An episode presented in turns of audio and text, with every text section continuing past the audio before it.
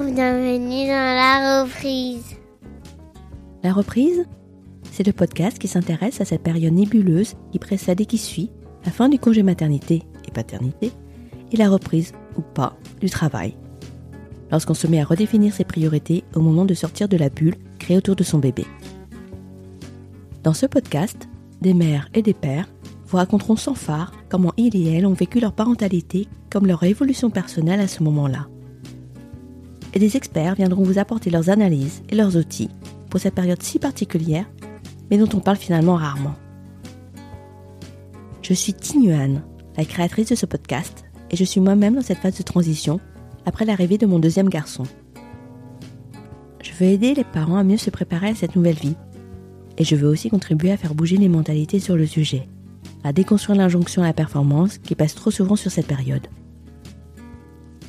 Si vous aimez ce podcast, n'hésitez pas à vous abonner et à soutenir son développement en lui mettant un commentaire et même 5 étoiles sur Apple Podcast.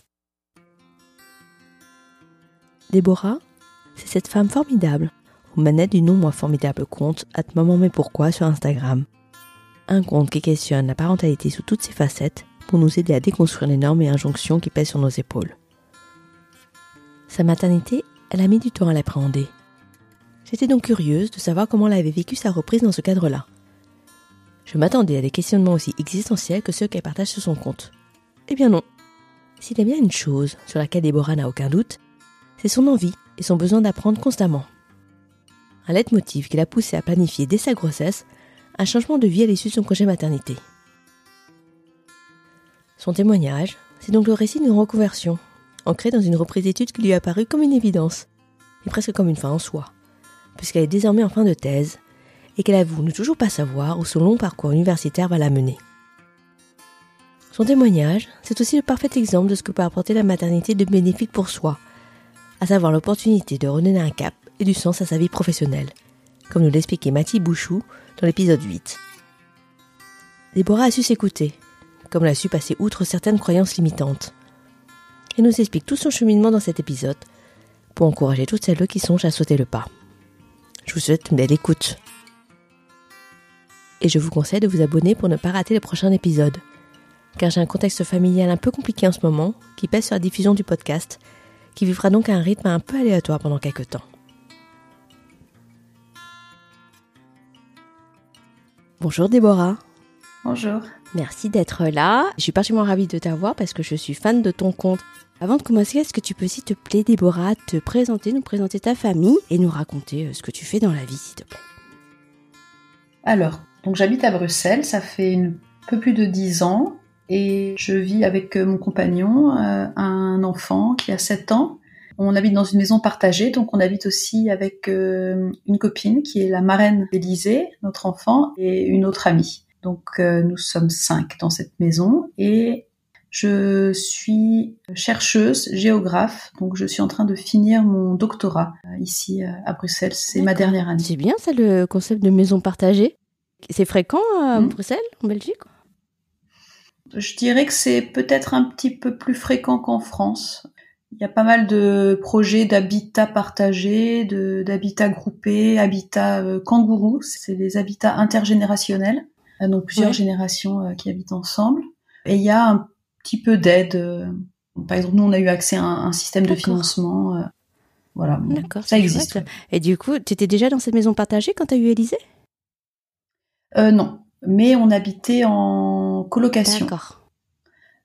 Donc quand Élisée est née, on avait en fait déménagé. Euh, quand je suis tombée enceinte, on habitait un, appartement assez chouette hein, euh, tous les deux. Donc mon ami est artiste, donc ça veut dire que parfois il partait, euh, par exemple deux ou trois mois en résidence. Et du coup moi c'était quand même une hantise de me retrouver seule avec un enfant. J'avais pas du tout envie. comme on avait déjà habité en colocation, ça se fait beaucoup à Bruxelles, euh, la colocation, pas que entre étudiants, aussi entre jeunes adultes. Euh, je l'avais motivé pour euh, qu'on trouve une maison avec des copains pour justement vivre à plusieurs, pour être plus tranquille quand ils partent. D'accord, ça c'est intéressant, on va pouvoir revenir là-dessus. Est-ce que tu veux nous raconter comment est arrivé ton fils dans ta vie, ton désir d'enfant Comment ça s'est passé les, les premiers mois? Alors, Comment ça s'est passé? C'était il y a longtemps. Il faut trouver euh, un moyen de résumer ça. Donc euh, ça faisait pas très longtemps que j'étais avec mon compagnon. Notre amour a débuté, on va dire, euh, sur les chapeaux de roue très intensément. On a tout de suite très vite parlé de ça. Heureusement, ça a mis longtemps à arriver, donc il n'est pas arrivé tout de suite dans notre vie. Et puis voilà, donc on s'est installé, il est arrivé, ça a été une tornade, hein, ça a été très compliqué pour moi de me faire à ce nouveau statut hein, de, de, mère, c'est quand même assez euh, assez intense. C'était il y a ouais donc sept ans.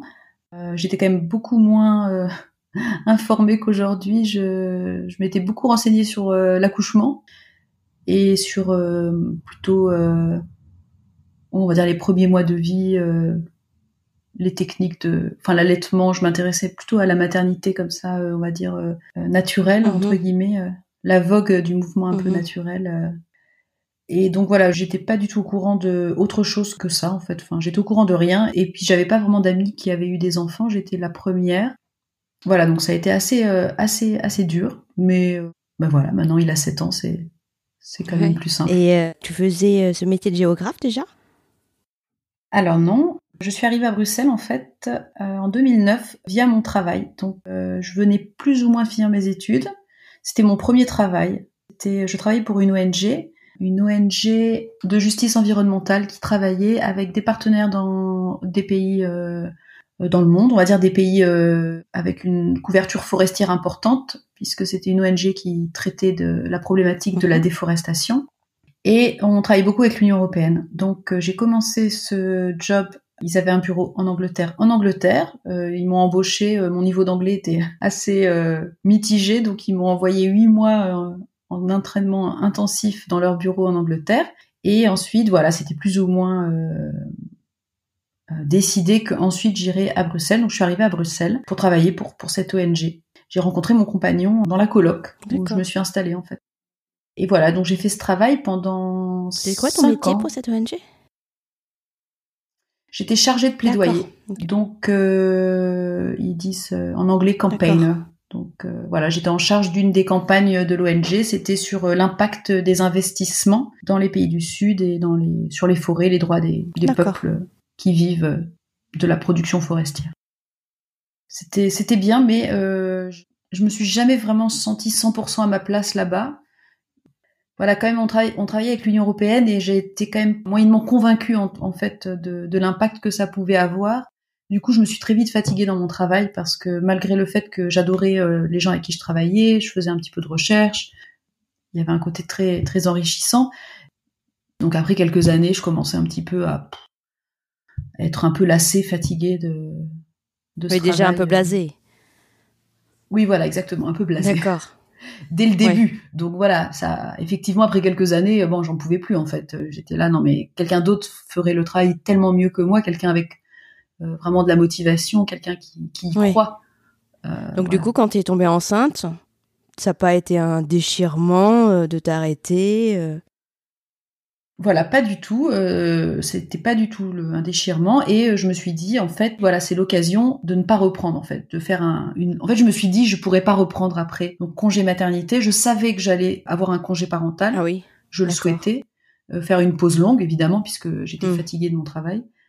Et je me suis dit non mais je vais jamais retourner euh, travailler après c'est pas possible. Ah oui dès que tu es tombée enceinte euh, ça a été comme un, un déclencheur quoi. Tu t'es dit euh, de toute façon je vais changer de vie de statut je vais devenir mère et je vais pas revenir dans le même milieu quoi.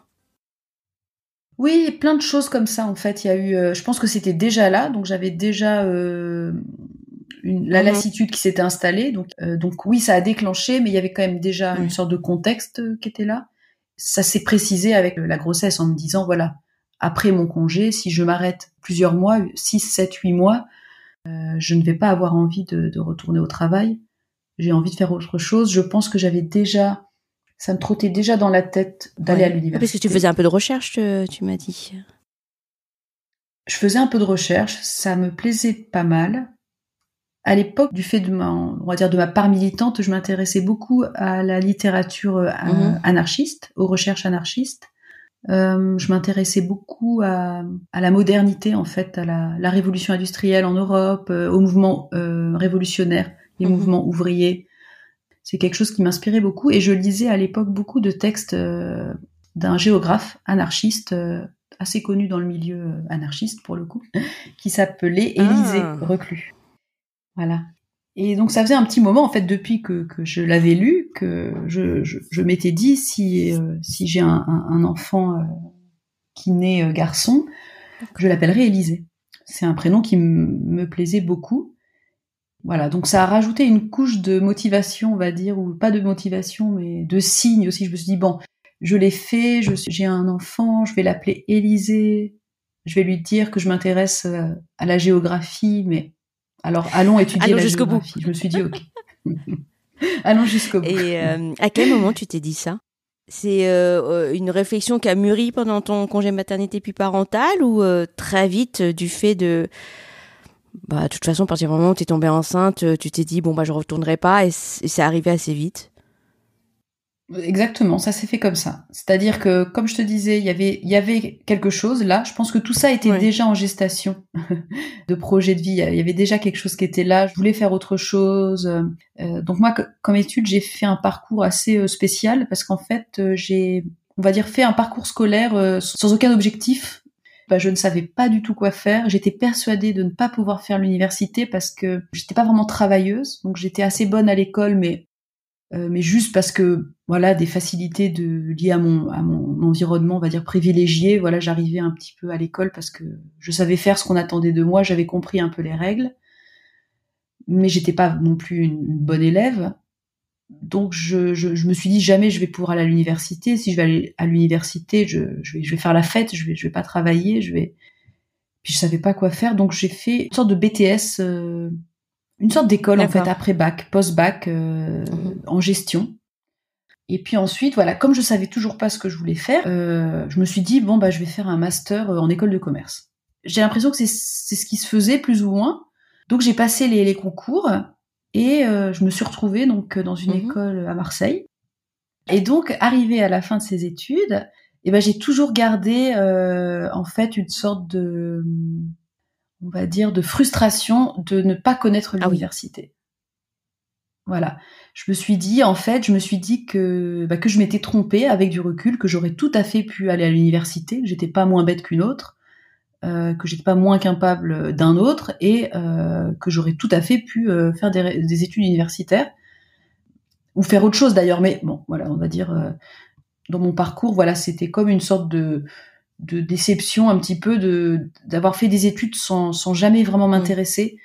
Euh, j'ai gardé aucun souvenir de, de mes études. J'ai l'impression d'avoir rien appris, d'avoir euh, pas du tout étudié, parce que j'ai j'ai étudié des, des, des domaines, tu vois, de l'ordre de la communication, euh, la comptabilité. euh, j'ai fait un peu d'économie, ok, mais bon, je veux dire, c'est Mhm. du vent, quoi. C'est hein, c'est c'est des formations pour pour pour pour faire oui professionnalisantes et puis pour faire des jobs euh, ce que Da- David Graeber a appelé les Mhm. bullshit jobs, les, les Mhm. jobs qui servent à rien en fait. Il n'y a pas vraiment de rétribution euh, Mhm. sociétale, quoi. Ça apporte rien à la société. Donc c'est des études qui, bon, voilà, qui m'ont rien appris, qui, qui servent pas à grand chose. Et voilà, j'étais quand même un petit peu euh, frustrée de ça. J'avais envie de connaître le milieu de l'université. Donc c'est deux choses hein, euh, qui se sont euh, moment-là. rencontrées. Oui, donc, pour- parce que pour toi, le milieu de l'université, c'était quelque chose de d'intellectuel? Oui, c'était en tout cas apprendre. Donc euh, j'avais une démarche, on va dire, autodidacte parce que je lisais beaucoup de choses, je m'intéressais à beaucoup de choses. Hein, ce que je te disais, la géographie, le- le- l'histoire euh, du mouvement, euh, on va dire, socialiste, du mouvement révolutionnaire. J'étais inspirée par tout ça parce que j'étais assez militante. J'étais impliquée dans pas mal de groupes, donc on faisait beaucoup de discussions, beaucoup de manifestations, tout ça. Et, et cette époque, euh, on va dire, euh, fin du 19e, voilà, m'intéressait beaucoup je lisais beaucoup de choses et je me disais ah, quand même ça doit être chouette d'avoir des d'avoir le temps de faire ça c'est-à-dire de tu vois de, de prendre le temps d'avoir des professeurs des gens qui qui partagent avec toi leurs connaissances écrire des choses les voilà donc c'était ça hein, ce que tu dis intellectuel euh, mais aussi euh, euh, le, le Mhm. goût de l'étude étudier Mhm. pour le plaisir pas pour euh, faire ce qu'on Oui, m'a de construire une faire, culture. ou, euh, euh, D'accord. Oui, Ouais. et donc au moment où tu tombais enceinte, c'est revenu? c'était là et ça, voilà, le déclenchement, tout ça, le, en fait, ça m'a, c'était là. J'avais envie de faire autre chose. J'avais euh, eu le, enfin, j'avais cette, cette idée derrière la tête. Oh, quand même, c'est dommage de pas être à l'université. Et puis la géographie, bon, bah, c'était une sorte de, j'hésitais. Je me disais, comme j'ai fait euh, telles études, peut-être ça vaudrait le coup de faire plutôt de, de, des études d'économie carrément, ou alors euh, l'anthropologie, ça m'intéressait, l'histoire, plein de choses. Après, j'ai aussi essayé d'être pragmatique, c'est-à-dire que je voulais rentrer directement en master en faisant donc euh, le processus VAE, les validations des acquis de l'expérience. Et avec le job que j'avais eu, euh, je, je, me sentais de pouvoir faire un dossier pour la géographie parce que j'avais quand même travaillé sur des problématiques liées à la géographie politique. oui, tout ce qui est géopolitique, ouais. Voilà, donc euh, la déforestation, euh, les problèmes d'environnement, euh, de changement climatique. Donc voilà, je, je, je, me suis dit si j'essaye d'entrer dans d'autres cursus, notamment anthropologie ou sociologie, à tous les coups, il va falloir que je, je reparte de, du début. Oui, oui, t'avais pas envie de commencer avec des jeunes de 18 ans non plus je me sentais pas mettre cinq ans quand même, euh, sachant que c'est compliqué, enfin de d'arrêter un travail, de reprendre ses études, enfin tu vois c'est assez compliqué pour avoir le chômage tout ça, donc il y avait certaines. Ah oui, parce que c'est un vrai choix financier. Il doit même avoir une stratégie financière derrière. Comment vous avez fait? Tu en as discuté avec ton conjoint, j'imagine. Euh oui, bah lui, il était euh, tout à fait.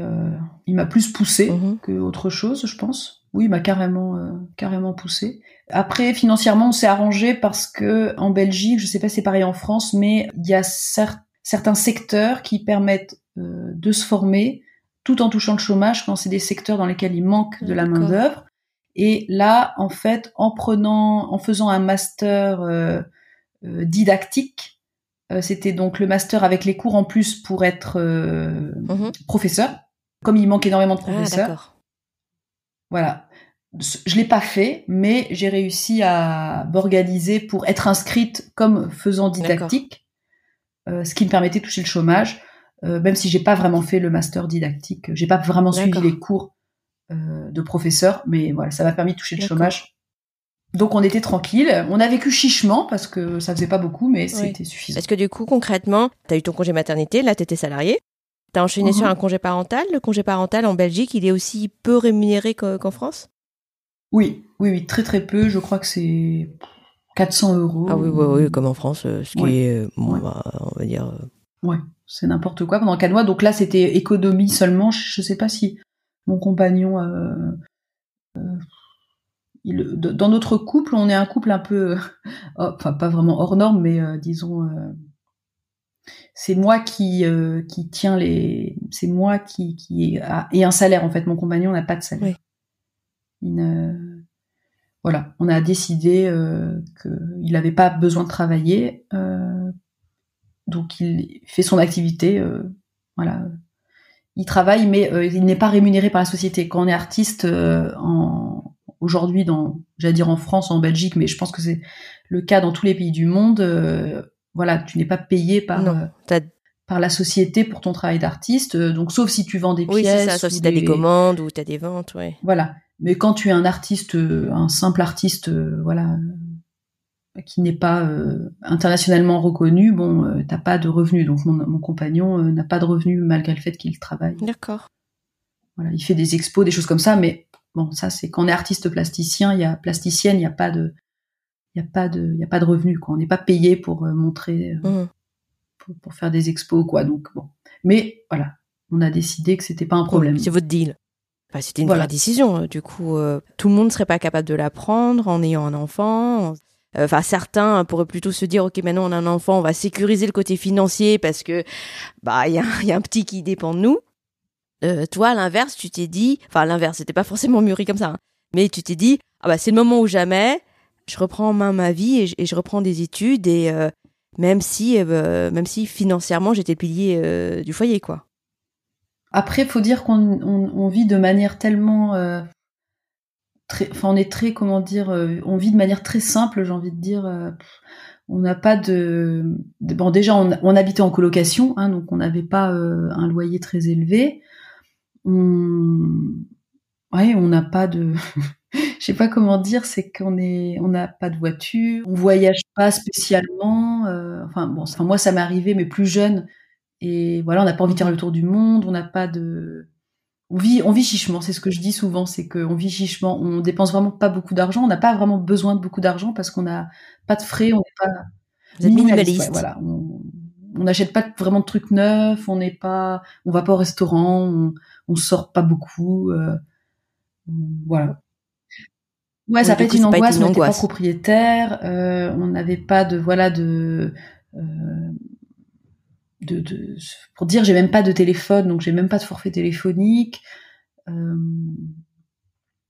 oui, je voyais pas en fait. Euh, on s'est dit bon après j'ai aussi une manière, euh, un caractère de mettre de côté, donc j'ai tendance à ce qui est ce qui tombe bien parce que mon compagnon lui serait plutôt du genre à flamber. J'imagine s'il avait de l'argent, mais il en a pas. D'accord. Puisque c'est c'est moi qui contrôle, on va dire, les cordons de la bourse quelque part.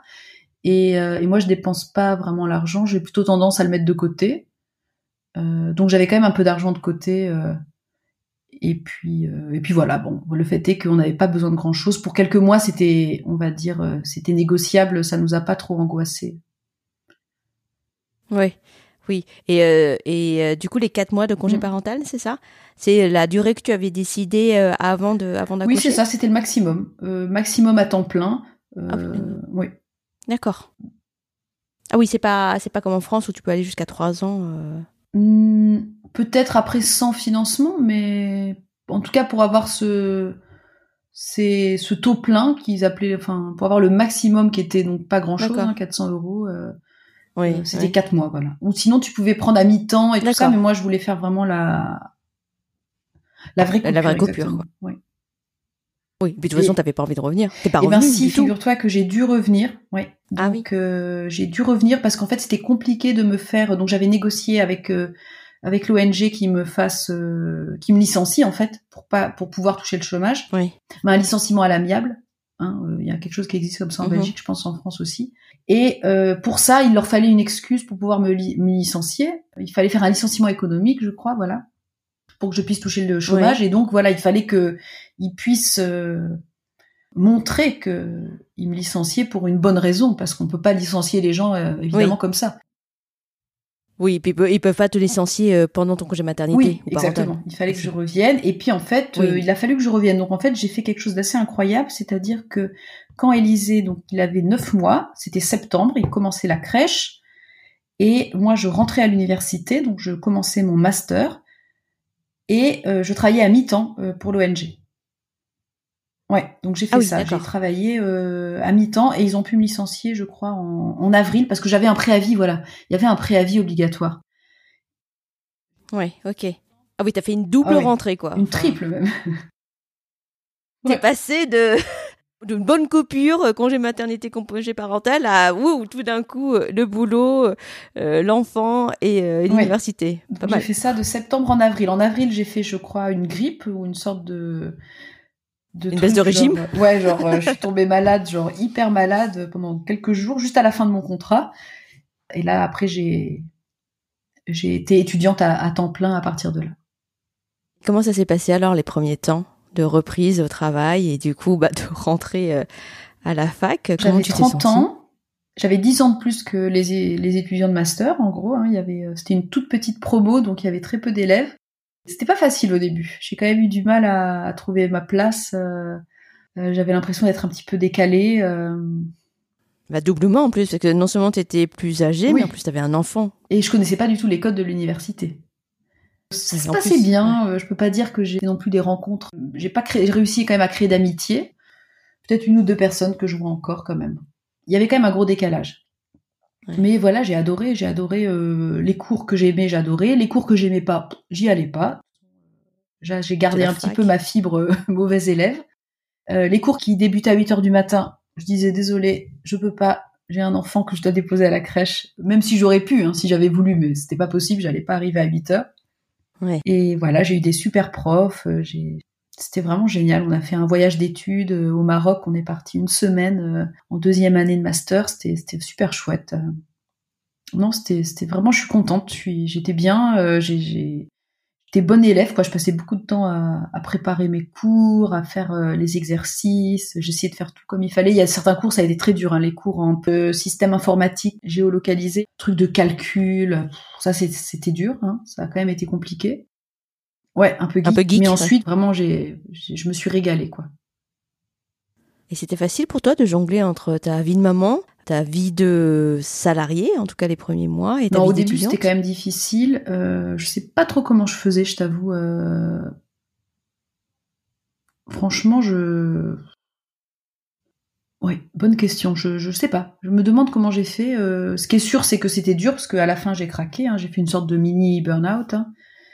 Ma vie de maman, bon, c'était c'était très compliqué. Donc je pense que ma vie d'étudiante, c'était un peu mon mon échappatoire quoi. Ça me permettait voilà de un peu d'oublier euh, que j'étais une, maman parce que j'étais entourée de euh, d'étudiants d'étudiantes euh, donc ça me permettait un peu de justement de m'éloigner de, ce rôle là hum, le boulot non bah c'est le boulot c'était compliqué parce que j'avais pas vraiment envie d'y retourner. D'un autre côté je voulais quand même laisser une bonne impression j'avais plus ou moins changé de position parce que je pouvais pas reprendre mon, à mi-temps mon, mon poste, donc euh, j'ai plus aidé sur des petites mm. choses ad hoc comme ça de part et d'autre. Fallait organiser une un grand événement, donc euh, je me suis lancée là-dedans. C'était euh, assez fatigant parce qu'il fallait organiser un truc. Ah oui, oui, c'est toujours c'est éreintant comme tâche, ouais.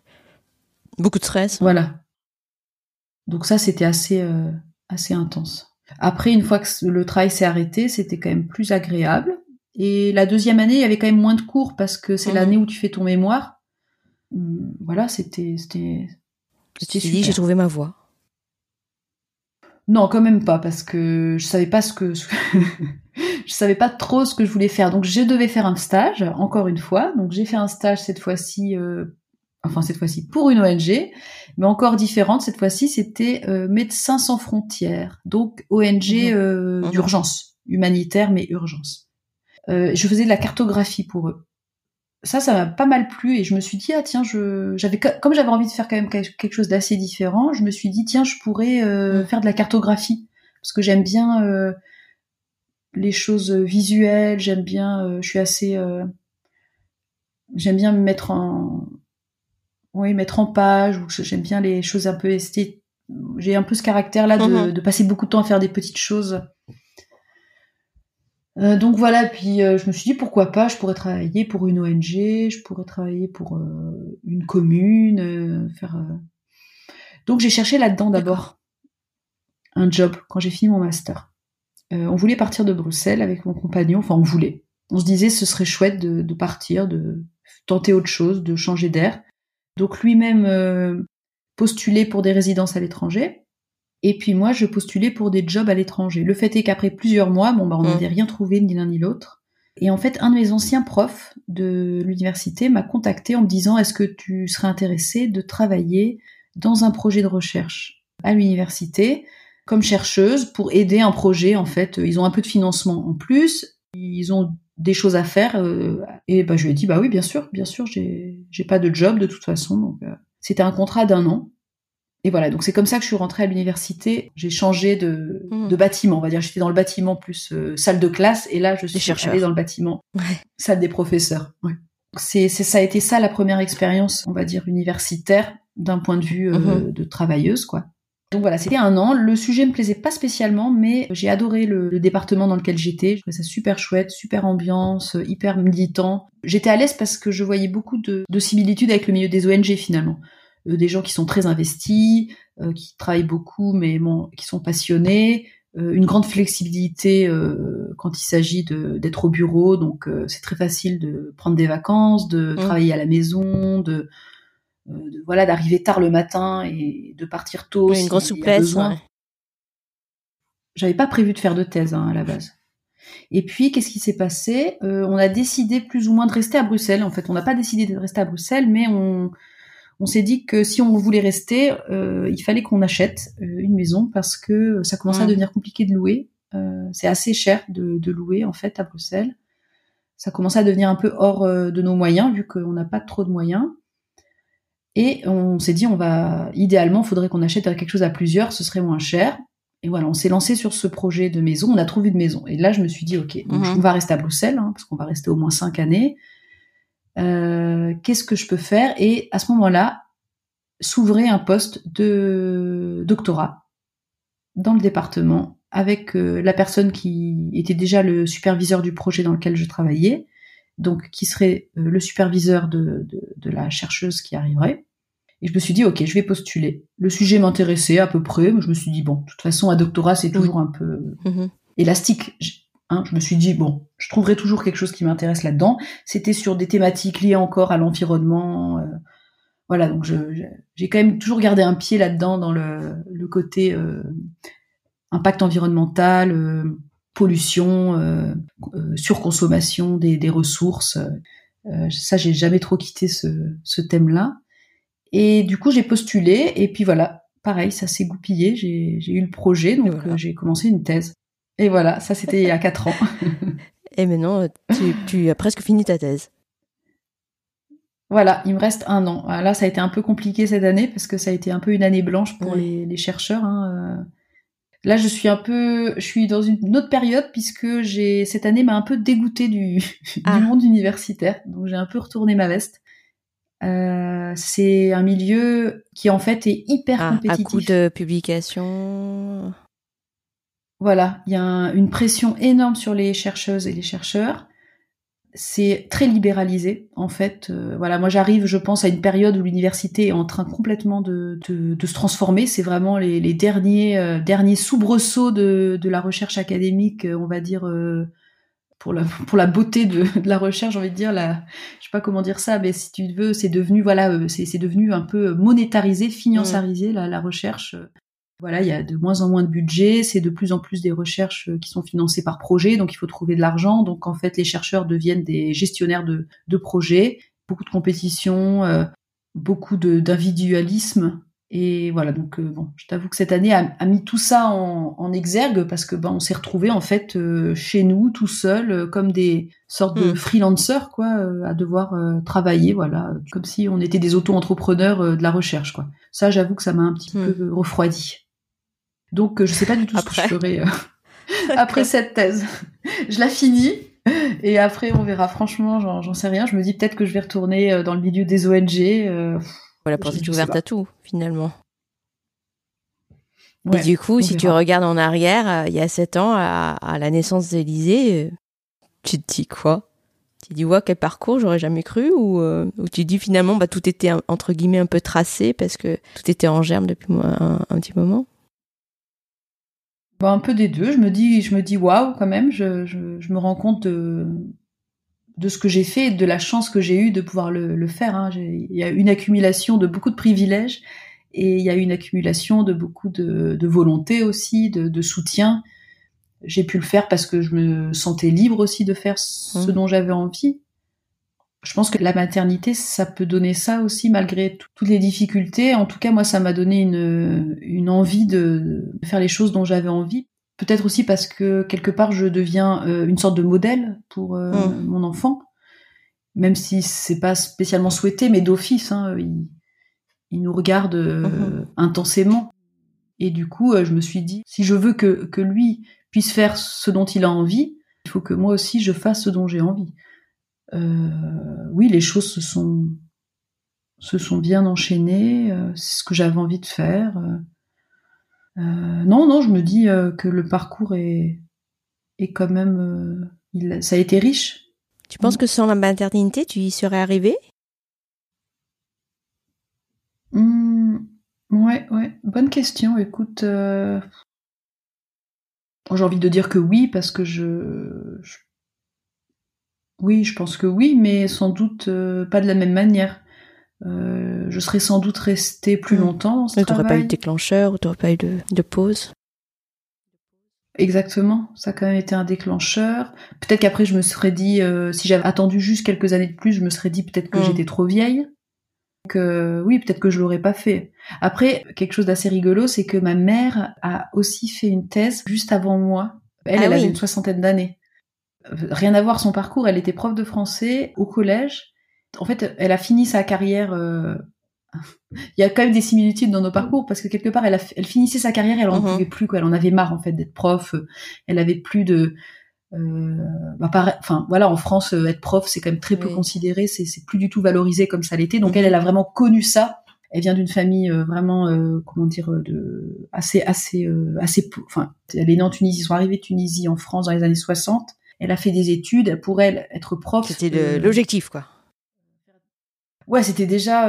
D'ailleurs, elle en a beaucoup voulu à ses parents, je crois, de, de, de ne pas l'avoir poussée à continuer ses études. Elle m'a souvent raconté ça, que sa mère lui disait non, non, mais c'est très bien, arrête-toi là tu as ta licence quoi de français, tu passes le CAPES et puis euh, euh, pas la peine de faire autre chose, c'est déjà énorme pour une femme. Euh, bon, c'était quand même un métier valorisé quand elle a commencé et puis quand elle a fini, voilà, les profs c'était vraiment vraiment très peu considéré. Elle en avait marre, c'était dur avec les élèves, c'était dur avec les parents d'élèves, voilà. Et du coup, elle a pris sa retraite anticipée parce qu'elle avait trois enfants, elle pouvait prendre ça. Ça existe en France quand t'es prof ou fonctionnaire en tout cas. Et du coup, elle a pris sa retraite assez jeune. Elle avait peut-être 55, 56 ans ou quelque chose comme ça très vite, elle s'est rendue compte qu'en fait, elle, euh, elle, s'ennuyait du coup d'être à la retraite. Et bah du coup, elle a repris ses études. Elle a fait un master en FLE, donc pour mm-hmm, apprendre le français en tant que langue étrangère. Elle a trouvé ça hyper intéressant. Et après son master, euh, en fait, euh, elle avait une des profs avec qui elle s'entendait bien, et on lui a dit, bah pourquoi tu ferais pas une thèse Et puis elle a fait une thèse. Bon, ça lui a pris beaucoup d'années parce que c'était quand même pas facile. Mais voilà, elle a défendu sa thèse. Elle a un peu ouvert la voie pour toi, en fait. Ou en tout cas, t'avais montré que c'était possible à n'importe quel âge. Ouais, ouais, quelque part, ouais, quelque part, elle a, elle a fait ça. Euh, c'est vrai que, oui, je me suis peut-être dit, euh, je vais, j'ai pas envie de faire comme ma mhm. mère, le faire à 60 ans. Euh, c'est chouette, mais voilà, c'est autre chose. Tu la beauté du geste. Oui, parce qu'après, elle a pas, elle a pas continué, elle est pas chercheuse, elle, elle a tout donné pour la thèse et après ça, elle a dit j'en peux en plus, vacances. je comprends. Elle pouvait plus quoi. C'était vraiment euh, très difficile euh, de, de faire ça euh, quand t'as pas de, il y a pas de, de, pression. Tu vois, elle a fait ça sans budget, euh, dans son temps libre, donc elle a, elle a fait ça vraiment pour la passion et tout ça. Mais bon, donc ça m'a donné le signe. Enfin, ça m'a en tout cas aiguillé sur le fait, ok, on peut le faire, mais je je vais quand même pas le faire à 60 ans, donc faisons-le le plus vite possible. En fait, je crois, en fait, maintenant quand j'y pense avec du recul, en fait, quand j'ai postulé pour la thèse et que j'ai accepté. En fait, pareil, c'est marrant parce que je me suis dit que sans doute que euh, dès le début, en fait, dès que j'ai commencé à faire mon master, il y avait quand même une partie de moi qui qui se mhm. voyait faire une thèse. Mais je, me le suis jamais avoué parce que pour moi, faire une thèse, euh, j'avais une vision totalement fausse en fait de, la thèse. Je pensais que c'était quelque chose mhm. pour les meilleurs. Voilà, que c'était vraiment la crème de la crème des étudiantes, des étudiants qui feraient une thèse, ce qui n'était pas mon cas. Donc j'ai jamais laissé, on va dire, euh, s'épanouir cette envie de, de, faire une thèse.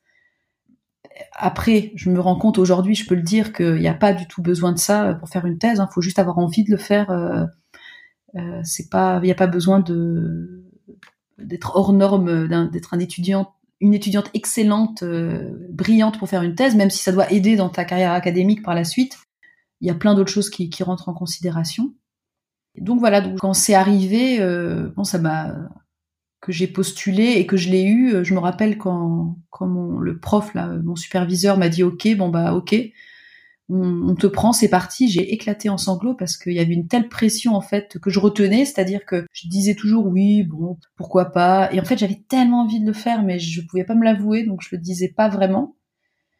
Et quand il m'a dit oui, euh, j'étais tellement, tellement fière, quoi, tellement contente. Je crois qu'il y a eu quelques posts là-dessus euh, récemment sur le syndrome de l'imposteuse. Donc tu vois toujours l'impression que, que, que, que, tu peux pas faire ça, que c'est pas fait pour toi. Que, si tu là, c'est vraiment par euh, pur, pur hasard, pure chance. Et il y a une part de ça évidemment, mais euh, donc je crois que c'était une voilà une belle manière aussi de, de de me prouver à moi-même quoi que je pouvais faire ça parce que dans l'imaginaire, euh, voilà, malgré tout, faire une thèse, voilà, ça reste quand même le, hein, le niveau le plus haut d'études. Donc voilà, moi, j'ai quand même baigné dans un, environnement, on va dire une culture assez élitiste, quoi, ou méritocratique. Et le fait d'être mère dans tout ça, ça, ça t'a apporté quelque chose dans la manière d'étudier, ou ça t'a apporté quelque chose dans le regard qu'on peut avoir sur toi, ou ça t'a desservi? Comment ça se passe dans l'université? Euh mon statut de mère n'a pas trop interféré euh, en général. Dans le milieu des ONG, euh, dans en tout cas celui que j'ai connu, c'était mhm. pas un problème. En tant qu'étudiante, je dirais que j'ai un peu joué de ça quand j'étais en master. J'ai un peu joué de ce statut parce que ça me donnait euh, une certaine légitimité euh, à travailler d'une certaine manière, on va dire. Donc ce que je te disais, ça m'a permis quand même de voilà de pas toujours aller au cours, de si je le sentais pas, si voilà j'étais fatiguée, je me disais attends euh, t'as un enfant franchement, euh, tant pis quoi, je je rattraperai. C'est ton joker quoi.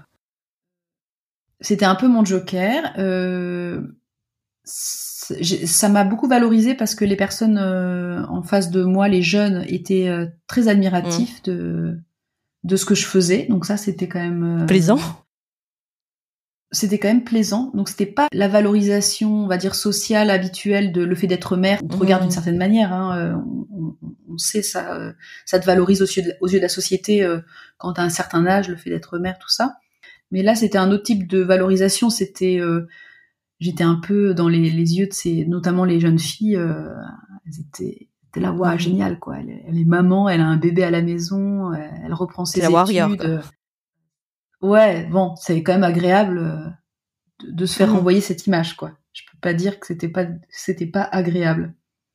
Et là, euh, en tant que travailleuse, on va dire, euh, dans le milieu de l'université, voilà, je pense que ce serait différent si là je devais euh, prendre un congé maternité. Je pense que ce serait un peu plus compliqué vis-à-vis de le bailleur de fonds, qui me finance, comment faire, euh, comment prendre un congé. Mmh.